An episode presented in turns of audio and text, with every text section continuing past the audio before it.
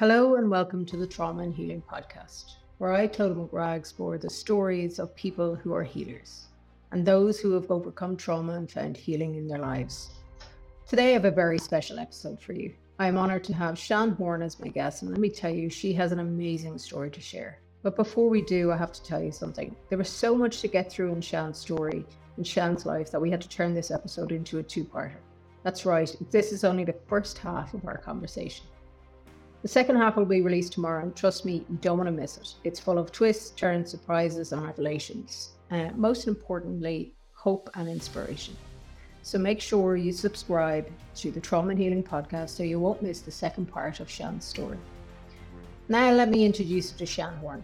Sian is an ex publican, she's a podcaster, Pilates fanatic instructor, business consultant, and Ireland's champion of women in small business. She's also a survivor of domestic violence, miscarriage, and gun violence, and has continued to push for purpose in her life and how she can help others. In this episode, we'll hear about Sian's journey of trauma and healing and how she coped with her challenges, and how she is now helping others to do the same through business. Before we begin, I want to put a trigger warning on this episode, as we will be discussing some really hard topics. They may be upsetting and triggering for some listeners. And if you need support, please reach out to somebody you trust or contact a helpline. I will include a few links which you can find in the show notes. Please do stop listening if you need to. Your self care is what matters. Mind yourself today. And now, without further ado, let's dive into the podcast with Sian Horn. Enjoy. How are you doing? I, am good, and thank you so much. Let's jump straight into it. So, if you can give us an overview of your life, and I and I do want to start at the beginning. So if you want to tell me about your, your family, but also I want you to tell me how you ended up milk monitor at uh, two and a half years of age. So I, I suppose I'm, I'm the second child, and there's big gaps in my family. So me and my older sister, there's just two and a half years between us, and basically we were like twins, I suppose. So I was very grown up from a very young age. And my mum always tells the story. And actually, I'm just back from France and we were having arguments about my timeline. And I was like, hang on a minute now, guys. You just, I've just lost two years here. Like, because I rely on them. I don't remember an awful lot. I remember of your childhood. The, yeah, I remember like yeah. all the important things. Whereas my sister, because she was a couple of years older than me, she she remembers everything and she kind of puts it together for me quite often. So my mum was actually the school secretary. My dad was working away when I was very, very small. And he had been an architect and then he'd, he'd become bankrupt and then he'd gone on the lorries. So he was driving around Europe at the time. And my mum would go to school and I would be left at home and I would just kick up such a stink and get so upset that because the older siblings were going to school, was it? Going yeah. to school, and my mum was the school secretary. So as far as I was concerned, they were both going having the crack. So I remember my mum saying that uh, the headmistress said to her, I would have been around two, I suppose, and a half when the school holidays split up, and she said to my mum, "Oh, just bring her in September." we won't tell anybody no one will know i was always i was always quite a big child and tall no one will know so just bring her it'd be fine. So she did and i used to arrive with her and i used to go in and set up everybody's desk. So i'd lay out all, all the colouring stuff i'd lay out the pens and the paper and i would be in charge of the milk. So if people weren't behaved they wouldn't be getting the milk because i'm as we i always think of that that black and white picture of what we call the bossy girl but actually that girl mm-hmm. with strength mm. and i was always an organizer and always very confident even at that age and i do remember and i think i said to you my nana was blind yeah and she would it was all my mum would say she wouldn't trust any of us Sian to walk her down the stairs she'd only let you walk her down the stairs and yeah and i just I always felt like I was leading. Did you very... know that? Like, like is that a later thing, or did you know that as a kid, going, "This is what I'm here to do," or I can't. Yeah, I think as a young kid, because I so I was always quite a lot. I was always a big kid. I was I I was look. Let's be honest. I was the fat girl at school. Do you know what I mean? So some girls would be mean and and things, but I always had loads of friends. So I suppose when you're like five, six, seven, you just it's it's a popularity thing, isn't it? You feel confident because people like you and you can make people entertain people and direct people and comfort people and nurture people and and and kids do that from a very young age. I, I see my nieces now, and and one of them's bold, like, and the other one is a real nurturer. You can see their characteristics now. You know, it's not something that grows; it's in you. And so, I think as a as a younger child, I kind of thought of it as sort of being the fun one and and and keeping people happy and entertained, etc. And obviously, I grew up in a pub, so when I would leave school, I'd then go home and entertain everybody in the pub. Okay. And what age was this then? So this was after your dad had done the lorries. yeah, so we moved basically at two and a half. I, I was sort of in school, and then when I was five, we moved to London. And I, initially, my mum took my sister, and I stayed with my grandparents just till they got settled. Well, And we moved to a pub called the Millet Arms. And I'll never forget. So the woman that ran it, they'd never let children in the pub. And so we weren't allowed to be seen. So my mum and dad were training. And so we lived in a room with my mum and dad. So there was one bed, a sofa, and a, and two bunk beds.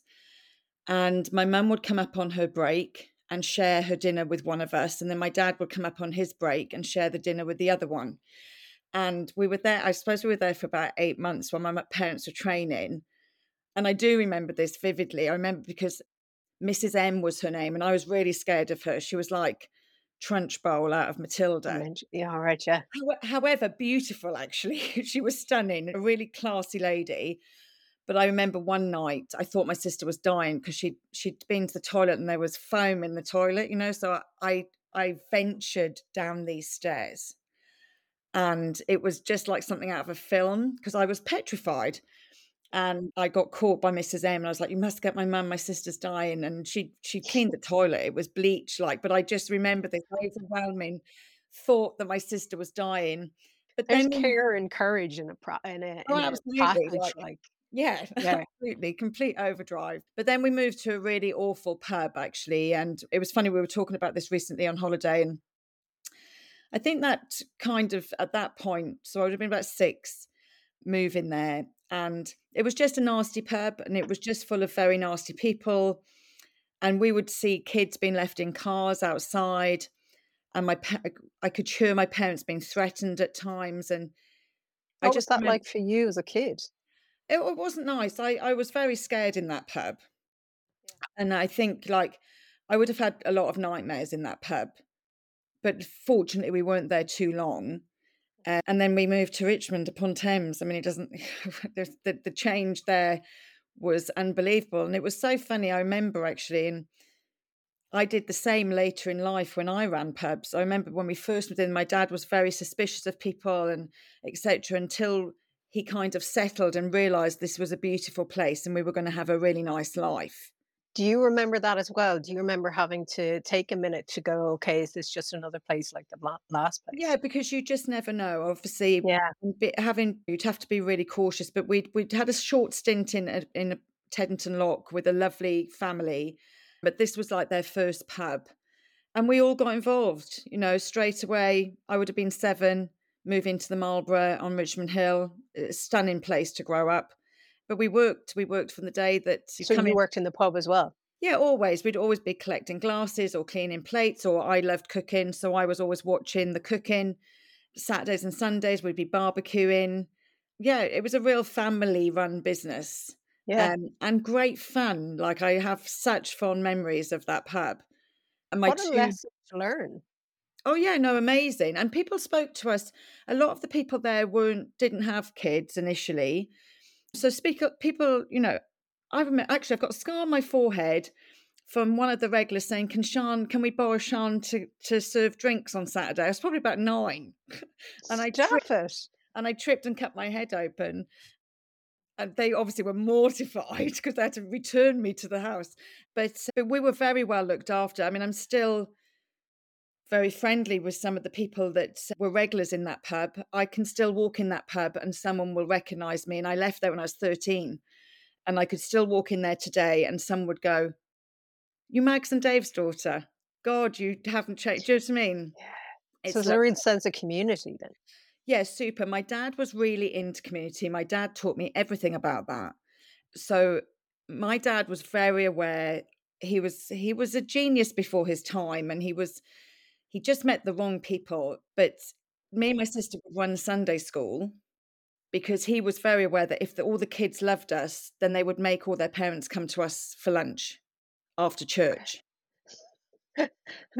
that's like enterprising 101 like that's what you're learning as a young kid then listen he we would be in the paper all the time Okay. He's ever dressed up like monkeys or like he's hilarious. He was hilarious, like, but he was a PR and marketing genius. He like I, I lots of the things I do now, I often think he'd he'd love that. He'd love that. So it sounds like you've learned, like I mean, you've before the age of 10, a wealth of knowledge on people, business, and uh, just your own sense of self in that as well. Yeah, I think so. I mean, I, I so I learned as well that I wanted to be independent. So, like, I suppose I was about seven or eight when I got a job next door in the greengrocers because I wanted I wanted to work. I loved it, but I didn't always want to work for my mum and dad. What did you love about it? Oh, I, do you know what? I, because I love maths. I love maths. So the greengrocers was like, I still have.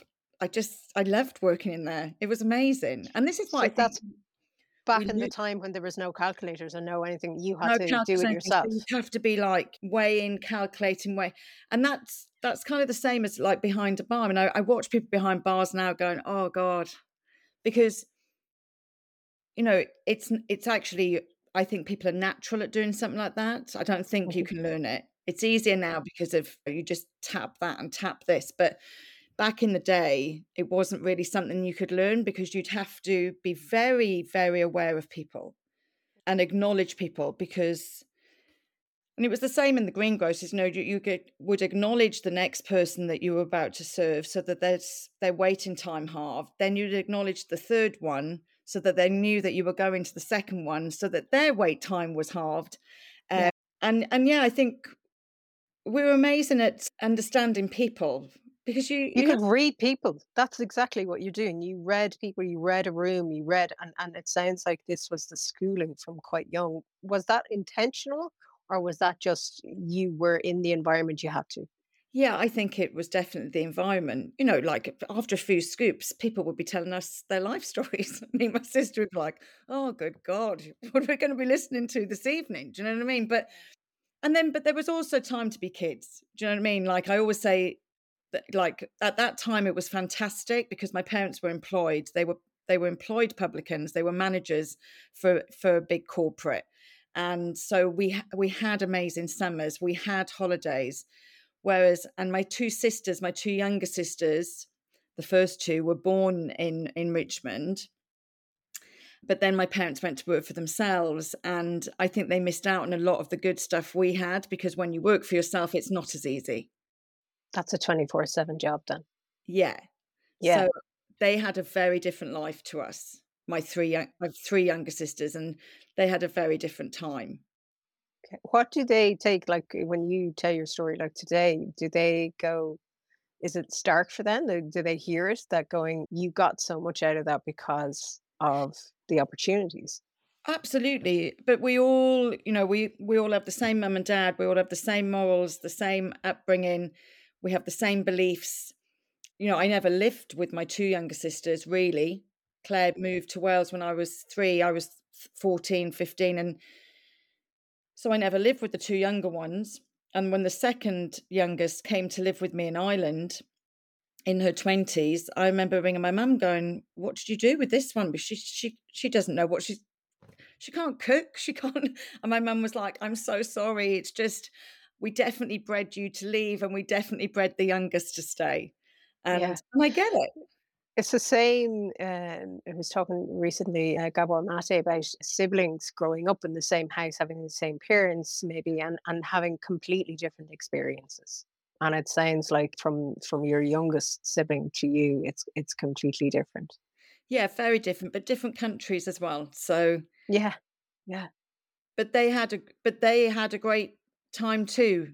And they they they had my parents always there for them. So yeah, we were very lucky, all of us.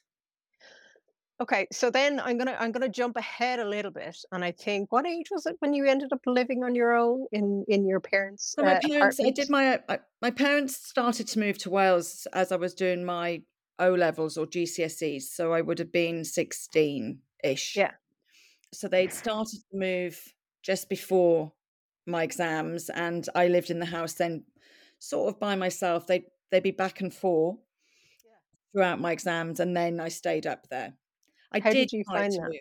Yeah, I did try to move to Wales. I didn't like it, and I want all my friends were in London, so I was I was straight back there. And what actually happened was I made the decision to go to college to do my A levels, and I was doing creative. I was a big dancer back in the day, so I was doing dance and theatre studies and photography and all those creatives. But I I couldn't manage college because no one told me what. No one was strict with me. Okay. And so I just didn't I was like, "This is silly." So I I had to work anyway, obviously, to get money, and I ended up working more than I was at college. So then I was like, "I'll have to leave college," and I thought, "Maybe I need to go to Wales." And I went down and actually I was working in Jigsaw women's clothes. They they were quite a new store at the time. And I obviously I was 16, so I left and then they rang me and said, "Look, we need an assistant manager and we think you'd be perfect." So I was like, "Well, at this age, I can't turn that down." And So that age was 16 and 17, was it? Yeah. Yeah. That is like quite a that that says a lot about a person to have that offer that somebody would go, "Yes, I know who that is for the job."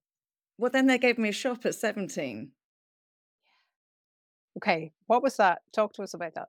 So they didn't I don't think they well, they definitely didn't know my age because I never acted my age.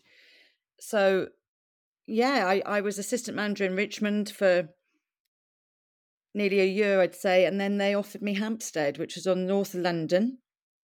How did that feel when that offer came through? Was that, "Yes, I've been waiting for this," or was that, "Oh my god, what the hell is happening?" I was just like, "Great, bit more money. I'll go." Not thinking it through at all, to be honest, and and I think I mean, I lived in Surbiton at the time, so I'd have to get 2 trains and a 2 a train and 2 tubes to work, which used to take 2 hours to get to work and 2 hours to get home.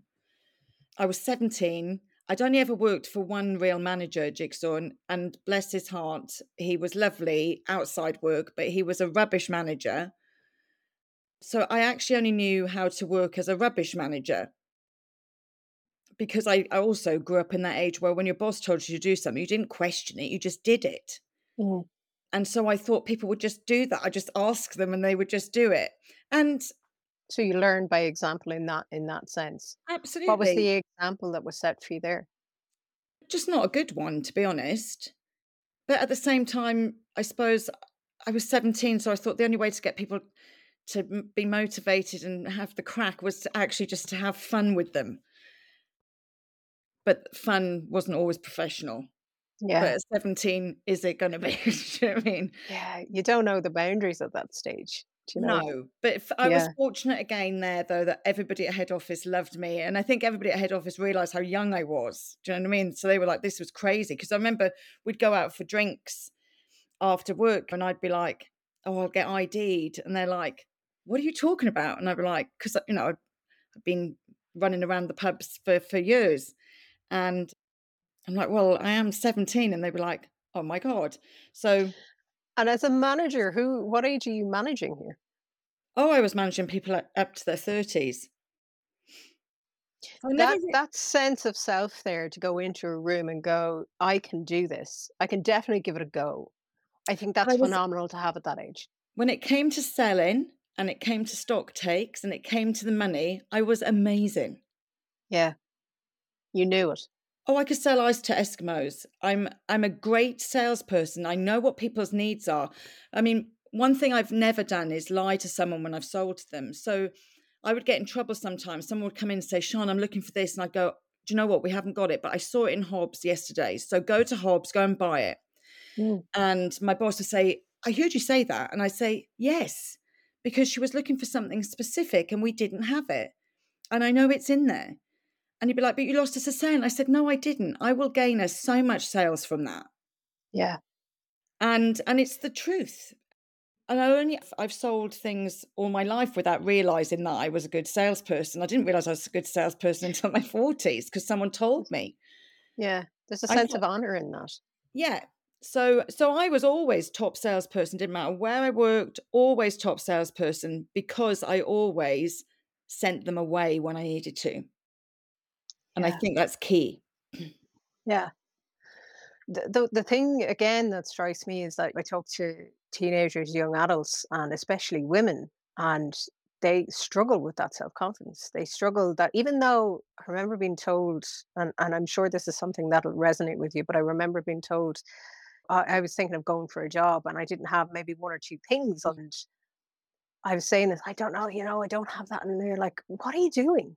Their partner had uh, applied for a job, and like half of it they didn't know. Yeah. But they said, but they will learn it and they'll make it up and they'll say whatever they need to say in the interview because that's how you should be going around life. I was like, what? Excuse me? You don't have to have everything.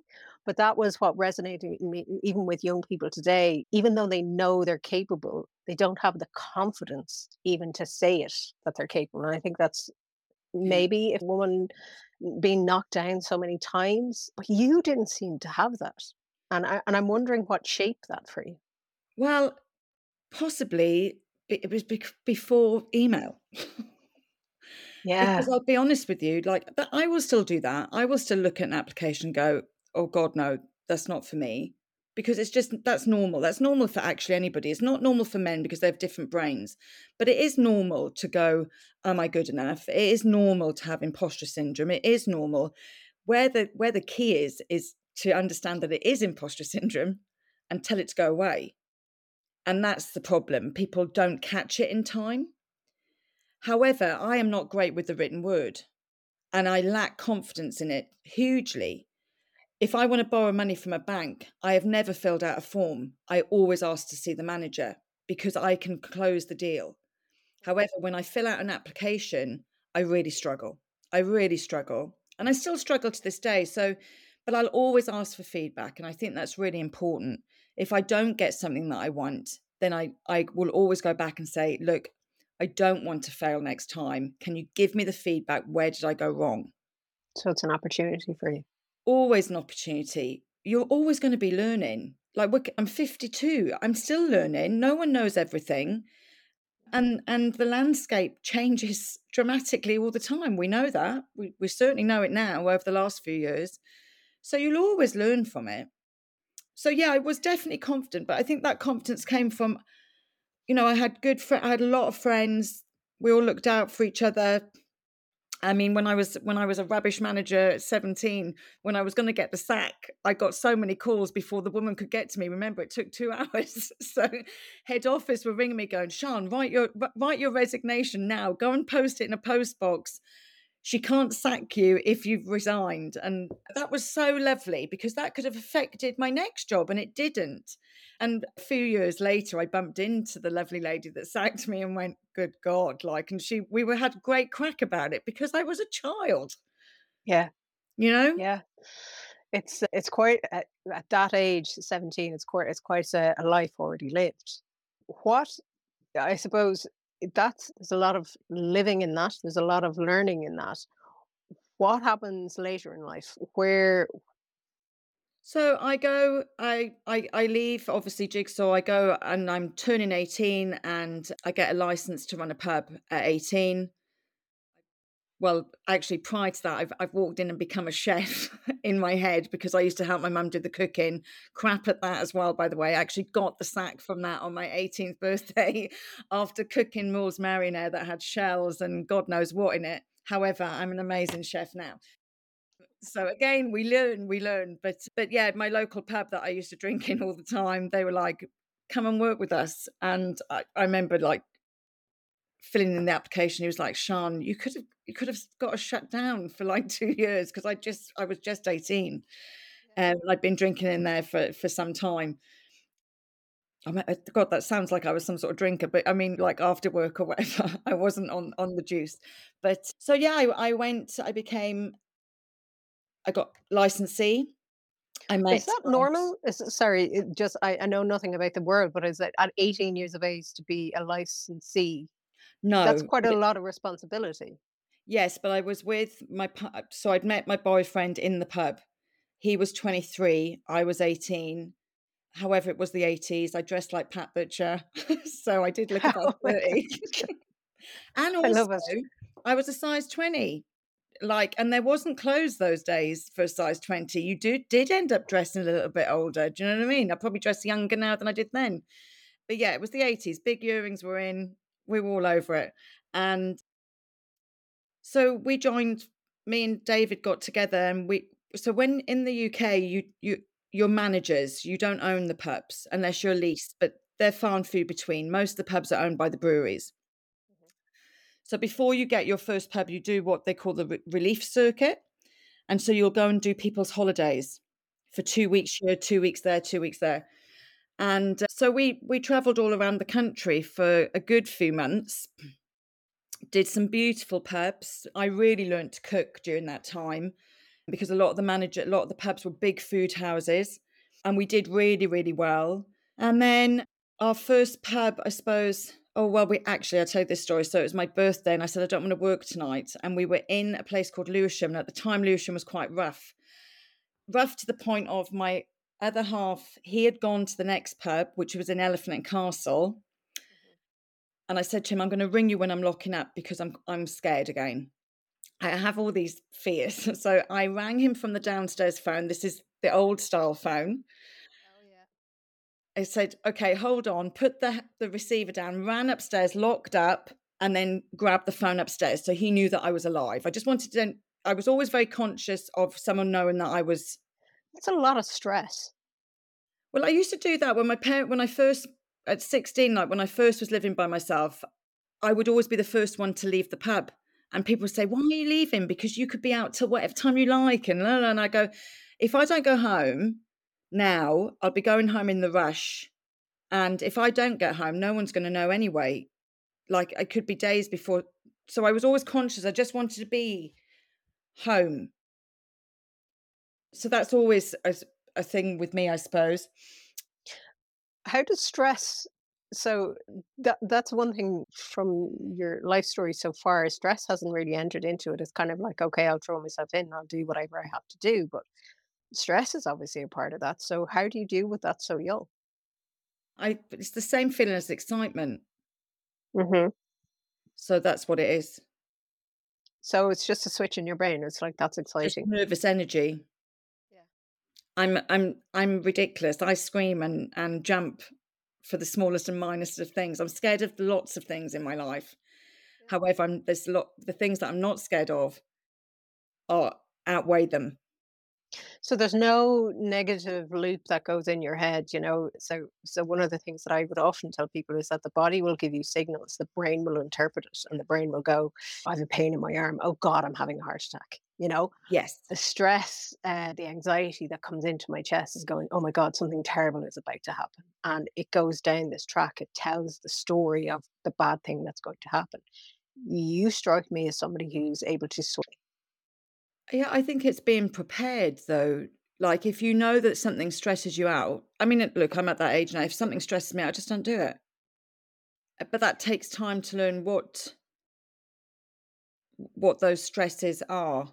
You know, I will always try. I mean, I'm so fearful of heights. I don't know where it comes from, but I'll always try. So I could get half the way up a mountain and then I'll lose the feeling in my legs and start crying, but I'll Oh, give it a go. And what does it feel like? So, just sorry, I, I, we will Yeah. go back to the pub, but like, what does that feel like for you up until that point? What are you? Is it ignoring it? Is it pushing it down until I can't ignore it anymore? Yeah, I I think it's like let's see if I can get over it. Like I I did a a sort of not a cliff cliff walk during COVID, but but good for me. And I remember coming home and going, right, we need to go back there tomorrow.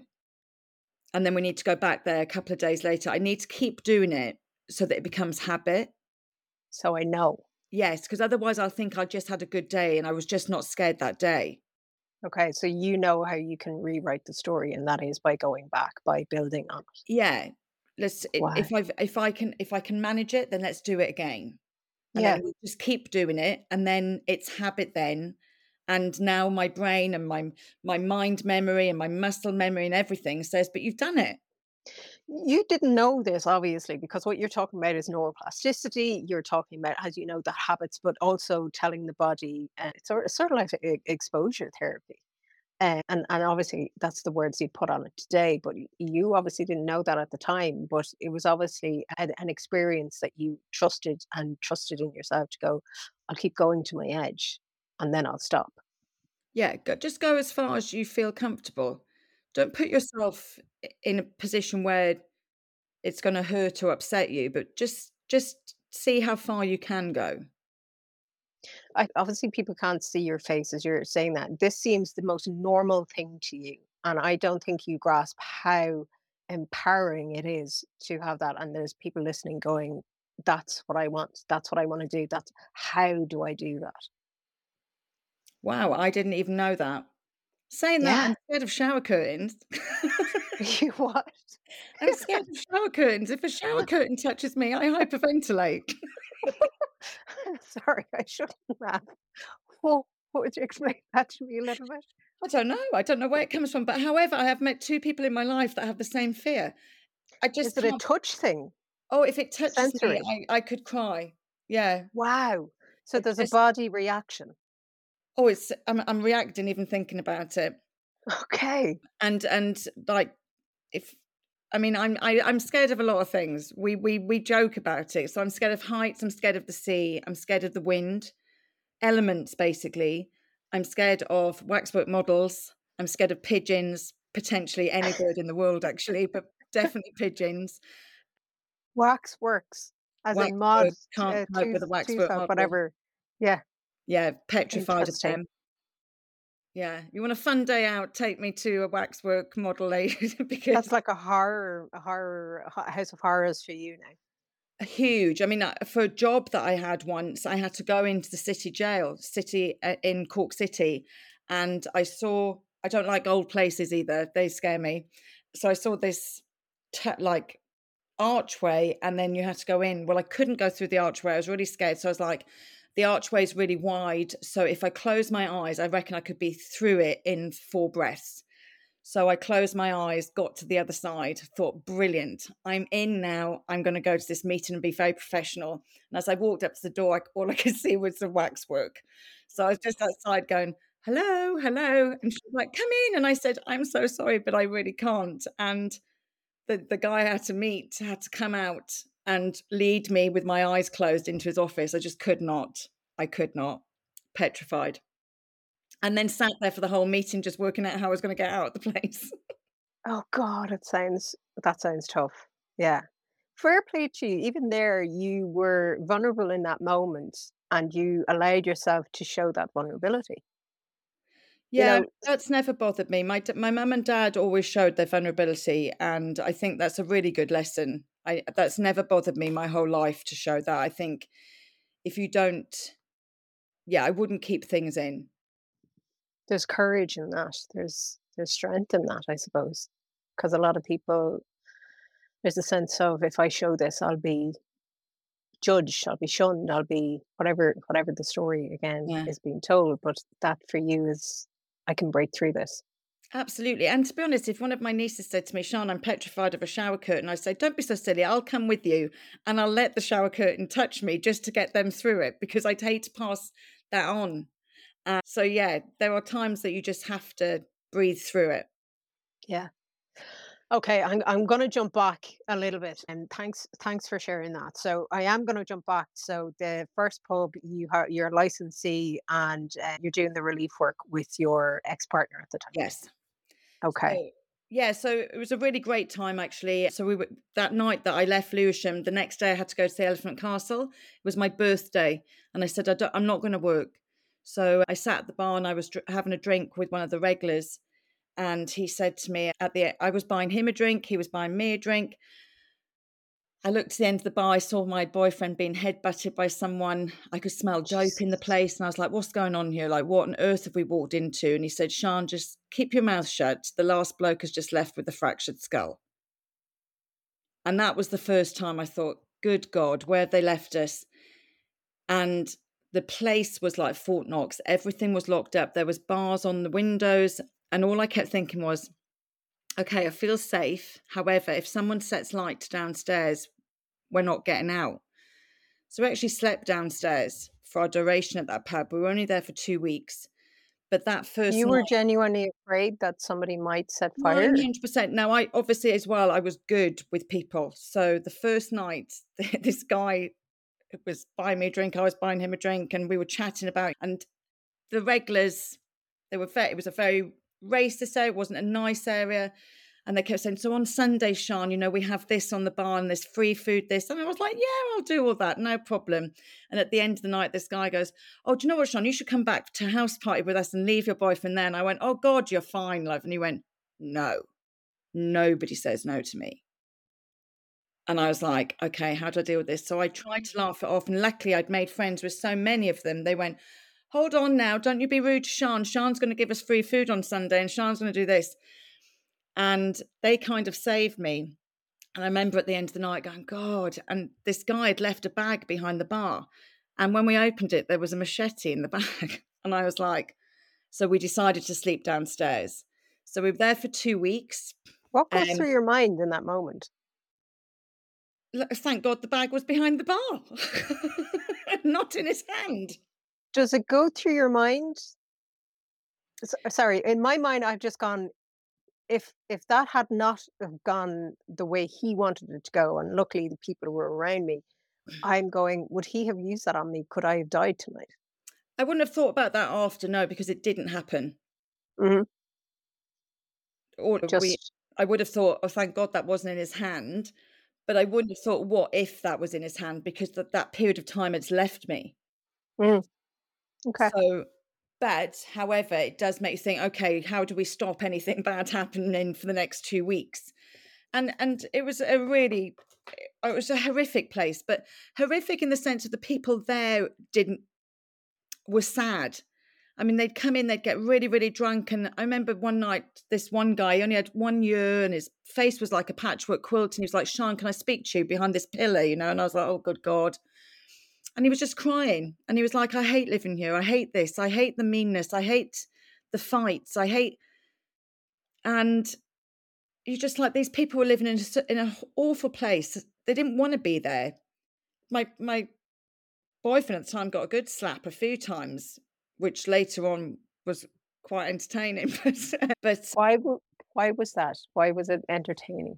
well, because he liked to slap a bit as our relationship went on, and and not at the men, mostly myself.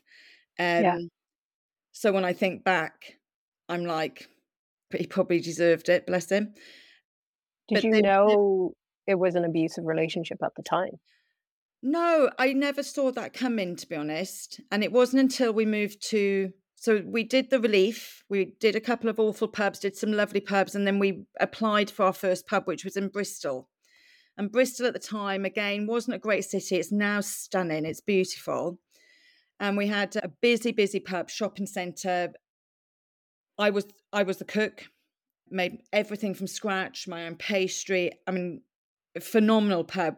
We would turn over thousands and thousands of pounds in food. We were serving about five or six hundred people a day in a few hours, and it was really really busy. But it was a, it was a weekday pub, so at the weekends it would be quiet, mm-hmm. and it was kind of opposite, not a great area, and it would kick off sometimes. like I bought a Doberman in that pub just because we needed just to feel like you were protected. They weren't as bad as any of the places we'd been before. But one night I remember a load of boys trying to pull my partner out of the pub to beat him up because if you hit somebody inside their pub, then it's different. If he'd walked outside the pub, he there's no rights there. So I was like, I remember standing in the doorway saying, like, if you li- step out the pub, uh, you'll be answered to me. And I'd say, and they were like, these group of lads, they're like, well, then we'll we'll we're going to get you and i'm like well if you're going to get me just quickly get it done like if you want to give me a slap give me a slap and then then sense hits half of them and they go don't be so stupid you're not going to we've nothing against Sian. It's him we don't like. And i'm like okay then just go home then because he's not coming out because i won't allow him to. And yeah so it was a, a bit of a funny pub and but i i started notice difference in him.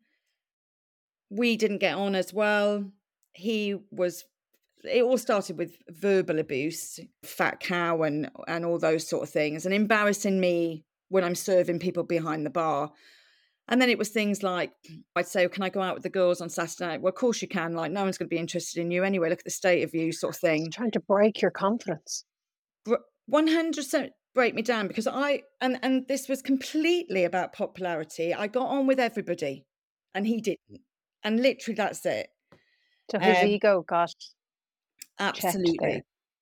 all ego. So, so yeah. So it just started with a, a, couple of slaps here and there, and then he'd feel really, really sad about it. And I always used to make him buy me a pair of Hob shoes, and that used to compensate me for it. And then I just found that. So then, obviously, I've confided in friends a little bit, but not a lot because a lot of my friends drank in the pub and it was at that time it was very private for me anyway one night i went clubbing with one of the girls he came down to the club on the way back from the club there was a ram raid and however he had so what sorry what's a ram raid for ram raid is when drive a car into a shop and nick all the stuff from the shop however the ram raid probably saved me because at the time he was kicking me down the street oh wow and this ram raid went off. So he jumped, we went in. The following day, and this is the weirdest story, the following day, the police came in because we were witnesses of this ram raid. And there was a policeman there who said to me, I know you. And I said, Do you? And he said, I know your dad. He said, I used to be a policeman in Richmond. And I went, God, how funny is that? So we were chatting away and everything. And then at the end, he said, Oh, you can go now to my boyfriend. And he said, Can I have a word? And I said, Yeah. And he goes, We have the cameras from that street. So do you want to press charges against him? They'd seen it. He'd seen everything. And I said, Oh, God, I What was that moment like? Oh, you just feel like an idiot. That's the first feeling. I feel like an idiot. Wow. Because, sorry, Take your time. I fix everything for people, but I couldn't fix that. And so I made the decision then I just needed to get back to London. He had burnt my Filofax, so I lost all my dresses. And so then you're isolated. So I was completely isolated. My parents lived on the other side of the bridge and we could never go there. I bought the dog to protect me from him as much as anything else. And my dog was amazing, unbelievable Doberman. If he went anywhere near me, that dog just would not let him near me. So he was the best thing ever. And so, weird enough, so this happened with the policeman. He burnt my Filofax. I felt completely isolated. I was checking for pubs all the time. Where could we, you know, where, how could I get back safely? And also, he knew everything about the beer side, and I was the cook. So I was like, I need to, I need to start watching him, and I need to learn this business as well as him.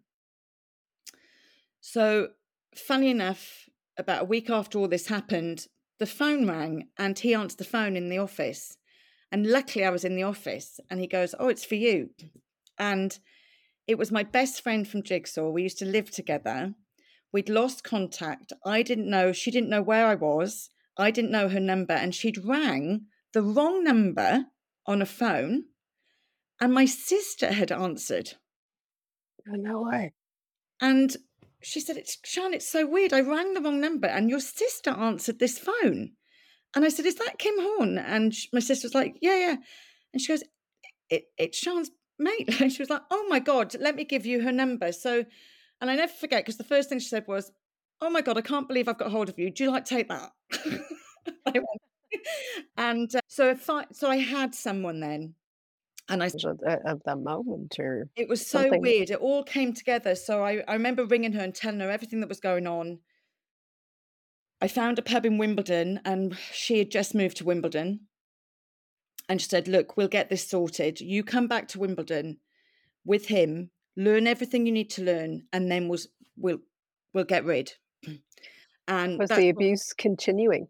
yeah, and probably got a little bit worse in Wimbledon because again, all my friends were there. Friends were coming in, people that knew me. So what was triggering him? Your popularity, you being you, essentially. Yeah, there's nothing I could do about it. Did you know that at the time? Or did you Yeah, I said think to him, I remember one night in the garden, Wimbledon was on, and we, we, we'd serve hundreds of barbecues, and I'd be going up and down with my barbecue everywhere. And I said to him one night, like, why don't you just leave? It's obvious that you don't love me. And he said, I don't love you, but you, I like you. You're nice, like. And I remember Oh. just going, laughing inside, going, this is just madness. what does that mean? Yeah. So basically, I became, I really had great relationships in that pub. And I had a lovely manager, and we all went on a boat trip one night. And I said to my manager, I have to, you have to find a way to separate us. You have to find a way because you have to remember we're employed as a couple. So if I Okay. leave him, I lose my job, I lose my house because we lived in, I lose everything. And I was like, I'm determined him for him not to let me lose everything. He already makes me feel like shit. Excuse me, sorry, but No, go for it. but I'm determined for him not to have that power. And anyway, food drink said this to my boss. The following day, we get a call up to head office. Actually, this is a great story. Get call up to head office, and my boss says, You know, were you being serious? And I said, Yes. And he said, Well, then we have to split you up. So, Sian, we have this pub for you in Teddington. Lee, you'll stay in Wimbledon. And the only thing he ever did for me, he said, There's no way I am staying in that pub. That is Sian's pub. If I stay there, I will be completely ostracized. Now, it was a real ale house and it was a Belgium ale house. so I was really trying to like get good at this. And uh, my boss said, Do you think you'll cope? And I said, I'll do my best. I'll do my best. I said, I need that good. spirit again. Yeah. And I wasn't going to let him have it. Yeah. So uh, now we were still in the same region. We still had the same boss. He was, and then he was like, I want, then he got very upset about things. I gave him everything. He took everything. He took the car, he took the furniture, he took everything on the premise of, I would never have bought that sofa had you not told me to buy that sofa. And I'm like, well, just take it then. I don't care. Just so I lived in with no furniture for like months because I didn't care he'd gone. And Did he care that you didn't care? oh, it killed him. Yeah. Yeah. And he'd go to manage, we'd go to management meetings, and the things he'd say about me were just horrific. And That's him needing to prop up his ego that you cannot, you know, uh, you being as confident and as sure and as capable yeah, uh, his his own ego couldn't take that. And the fact that you weren't broken when he left would have infuriated him i imagine. But, but he would tell people that he left because I just disgusted him and all this. And then six months later, I think he, it, it, it- there was a situation. He tried to pull me, and I called a taxi and said that your taxi's outside. Now, don't tell anybody you never fancied me. Get out. And that's when I thought, I'm a winner. you had a Um, moment and that was it you, you actually said that to yourself And even the day that he left the pub, like the the the met the customers and everything threw such a massive party for me, and they all kind of at, at different times, different people would whisper in my ear and say, "You know, we knew what was going on, but we didn't know what to do." And Sam said that you know you would tell us if you needed us, and just know that we're here for you. what was that like to hear that they knew what was going on and oh, you- different times, isn't it? You know, I don't know. I, I never really think about it because, you know, I, got- I got angry about it for such a long time. You know, I used to say, like, three or four years after we'd, I, was still saying, God, if I saw him, like, I'd punch him. Like, I was so angry with him for making me feel that way. And then, then it turns to pity. You know, you're like, isn't it sad that he had to take that much effort to to to dull me to try and make me So something. to compassion. I just I just thought they're sad, really. Yeah. But also, I, I certainly knew it would never happen to me again Why do you say that? because, yeah, no, I I just would not let that happen again. It's it's not a nice feeling. What did you learn about yourself from that? I suppose don't always judge a book by its cover. For me, really was the big thing. I always used to say, God, no one would ever believe that happened to me because I'm such a strong person. But actually, the strongest of us are probably the weakest of us. Do you know what I mean? And I think that's what I learned. And I think that that I probably look. I'll never say I should have left earlier. There was reasons why I didn't. I I played a game. I got hurt along the way, but I got what I wanted at the end of it. It was just a horrible game to play. And it's a sign of the times again. You mentioned it earlier. you Yeah. know, You didn't, as as independent, as strong, as capable as you were, you didn't have that independence. No, you know, as a woman on your own. Yeah, and I didn't have. I, I felt like I had my my my friends, but you know, I didn't have family that would have probably recognised it earlier. Or, do you know what I mean? Mm. And culturally as well, there's that. Why didn't you do this? As in, uh, the questions are always asked about the women. Why didn't you leave sooner Why did you allow him? Why did you know? And and that's never Absolutely. place the blame where the blame belongs. If that's their behaviour. It was never your fault. No, absolutely. But like, why didn't he just leave? If he didn't like me, why didn't he just leave? Yeah. Yeah. It wasn't. It wasn't that. He was just. He was. He he he either loved me or he hated me, and and that was it. So okay, so I asked what you learned from that about yourself, and and you said don't judge a book by uh, by its cover. But did you trust your own instincts now? I think I was a lot more conscious of the people. I, like, I looked for kindness better in people. You know, he was older than me and he was better at the job that I wanted to do. I looked up to him. But after everything that I'd been through, I realized really I needed to look up to myself because, Yeah. however strong he might have thought he was, I don't think he, if the foot was on the other shoe, he would have got that. What do you mean? If the shoe, what's the expression? I, I don't Like shoe was on the other foot. Yeah, I don't think he would have got that. He's not. He wasn't smart enough to get that. If he was smart, he wouldn't have hit people. It was a lacking. Yeah, it was his lacking. He was trying to Yeah, uh, work through, and in a really destructive, awful manner. really absolutely. Yeah. Okay, so if I was to ask you to jump a little bit, and then there is your partner now, and Yeah, different worlds. Like so that that I mean, I took over the Swan at twenty two. I I actually left the pub business at twenty five because I was very aware at twenty five. Even having a drink at the end of the night, and then it would be seven o'clock, and then it'd be five o'clock, and it was a, just a real drinking social. And I, I remember looking at my dad and looking at my sister, and they were in the pub game as well. And I thought, I don't want this for myself, so I, I moved into gyms. I mean, there's a change now via modelling for a little while. I did modelling, and I ran a nightclub. Had a gun pulled on me in the nightclub actually, which do you want to tell us about that? well, that was just really interesting. Big family, rough family in the area, and uh, he would. This one guy came in one night and was very aggressive with someone behind the bar, and I just said to him, and I knew him well, "Come on now, don't be like that." And he just turned around and stuck a gun to my chest. Wow. Well, this has been an incredible episode so far. Um, and I can't believe where I'm leaving you off. Sian standing face to face uh, with a gun being pointed to her chest. But wait, we do find out tomorrow uh, how she got out of this incredible predicament.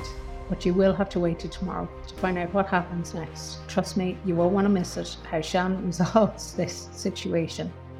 And also in the next episode, we'll learn more about Sian's journey her journey through seven miscarriages, her decision to travel to Spain for egg donation, how she copes in the aftermath of having to go for a medical abortion in the UK, how she finds hope after healing. Thank you for tuning in today. And if you've enjoyed this episode, please do leave us a review, share it with your friends, and don't forget to tune in tomorrow for the conclusion of Sian's story. Thank you.